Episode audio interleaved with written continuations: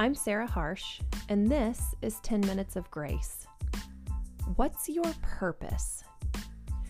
Why do you do what you do? When that alarm goes off in the morning, why do you get out of bed?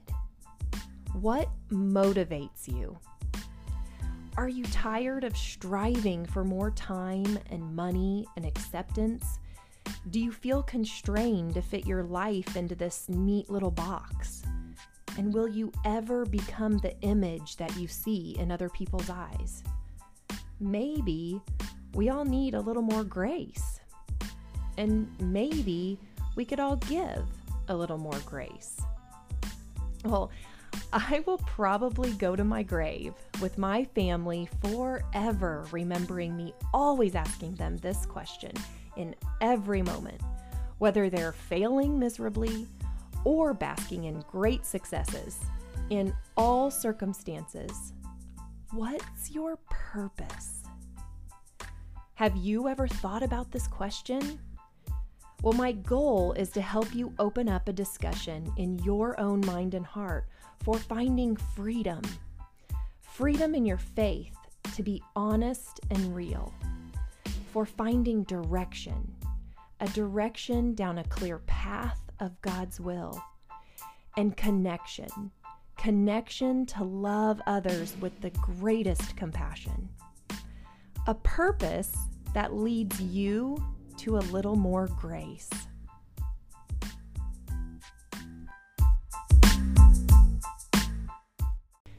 In today's podcast, we are going to discuss this plan that God has for your life. Our purpose is to have freedom. And if you're new here, I strongly encourage you to go back and listen to the last episode. We're going to continue to build on our redefining of grace and this plan that God has for you. And I hope you're still tracking with me and that you're starting to feel some weight lifted off your shoulders. But I really want to dive deeper into this idea of God's sovereignty and his plan for your life. In the last podcast, we discussed how God had a plan from the beginning of creation for us. It was a plan for all people. And now I want to give more thoughts on how this plan is equal and inclusive and clear. And the typical Christian saying, God has a plan for your life, is completely miscommunicated. And largely because I believe it's based on a very poor definition of predestination. And this poor interpretation of predestination, like we talked about in the last podcast, says that God chose you and he has a perfect individual plan for your life. And it goes on to say that you can make your own choices, but God is ultimately behind the scenes making choices for you, the good and the bad. And no matter what you think you're choosing, he has a path that's already marked out for you that He's leading you down. God is the calm and the storm. And your job in life is to try to place yourself right smack dab in the middle of His plan. Well, I spent years searching for God's plan for my life, and I was told by well meaning youth leaders and mentors that if I just allow the Holy Spirit to lead me down a path that I could find my calling. And I truly wanted to serve Christ. And I was super excited to see what God was going to do with my life. And I desperately tried to make decisions according to God's specific plan for me. But everything was so spiritual and ambiguous. And was I making the right choices? And it was so hard to know for sure. The anxiety was killing me. But in the end, if God was ultimately making the decisions for me behind the scenes and or making me make the right decisions, then everything should just work out fine. Anything that happened became God's wonderful plan, the good and the bad. And I could put a twist on anything that I did and just explain it as God's plan. So that's what I did. And this is what everyone was doing. And I got so caught up in the mystery of it all, and it was just super prideful self elevation. And God was working out this beautiful plan for me. On the outside, I looked super spiritual, but on the inside, I was a mess. I could never really know God's plan, and I'm going to be really honest with you. This led to a lot of anxiety. I couldn't ignore all the inequality of it, and I didn't understand why some were getting God's blessings and others weren't. Christian leaders told me that God would supply the needs if it was His plan for me. And I had repented of the sin in my life and I had fully yielded to His will. Use me, Lord, I prayed. But nothing seemed to happen. I mean, I saw my Christian friends claim houses and jobs and careers that they claimed came directly from prayer and faithfulness to God. But what about these other people who were faithful Christians? And I just continued to go to work every day and pay my bills. But Christians measure your faith by the fruit in your life. And the fruit is physical blessings like houses and cars and spouses and babies. And some Christians didn't seem to have much fruit in their life. I figured they must have some hidden sin or something more they needed to repent of. Maybe I had hidden sin. My life was pretty good. I mean, I had a good job and food and a house, but I was never sure.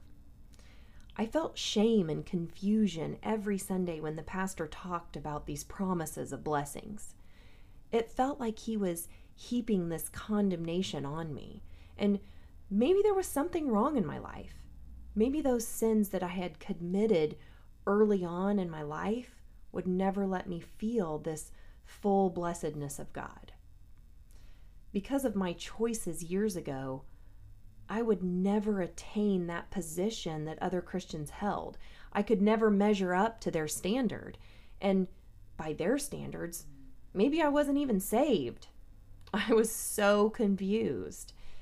Would God really ever equally bless all people? Well, no one seemed to have any real answers. Don't question God, they said. Just be patient. And while this seems to be comforting and safe, it lacked the love and freedom that God's Spirit embodies. And if God is laying out plans for people's lives, He's doing a pretty crappy job. He's pretty unequal and sometimes downright evil. Why do some people get a good family, a nice house, wealth, health, and babies, and others don't? There's 1.85 billion people in the world living in extreme poverty. 192 million are unemployed. 10% of couples experience infertility. One in five women will be raped at some point in their lives. 22 million adults in the United States alone struggle with substance abuse. And how many people's lives are cut short by cancer and gunshots and auto accidents? And I could go on and on. And is this really God's plan for their life? I just couldn't swallow this theology anymore. And God, although He created evil, He doesn't ordain evil and unequal justice. And if He's leading you down a personal path, then he has to be ordaining some evil. So, which places is he controlling and which places is he leaving to our own devices? What if God's sovereignty is simply him knowing all things, but it doesn't mean he manipulates or causes you to make good or bad choices? He isn't directly or indirectly making plans or decisions about our individual life. Why can't a sovereign God allow us free will? And you might think this sounds a lot like Arminianism, but it's not. What if there's a third choice? And the different comes in how we define God's plan for our life. So, going back to the last podcast, God has a plan for your life. And his plan is for you to have the opportunity to simply trust in Christ's shed blood on the cross as payment for your sin. Then for you to share this plan with others. It's that simple. There's no more unknown, there's no more anxiety. God wants you to find freedom in this plan and for you to help others find freedom. This plan is the same for all men, it's equal and it's the same for everyone. Years ago, as I cried out to God and I began to question all the injustice, I found this new understanding of God's sovereignty and grace. And it helped me see that questions and honesty were okay. It gave me permission to see myself and others as who we really are. I didn't have to hide behind spiritual mystery and foggy faith.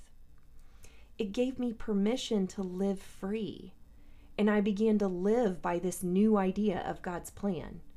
It's not this prideful Pharisee based plan, but a loving and accepting of all people plan. It really leveled the playing field, and I no longer felt shame or condemnation. I felt equal to other Christians, and my feelings of equality made it easier for me to love others equally. This is humility. This is grace.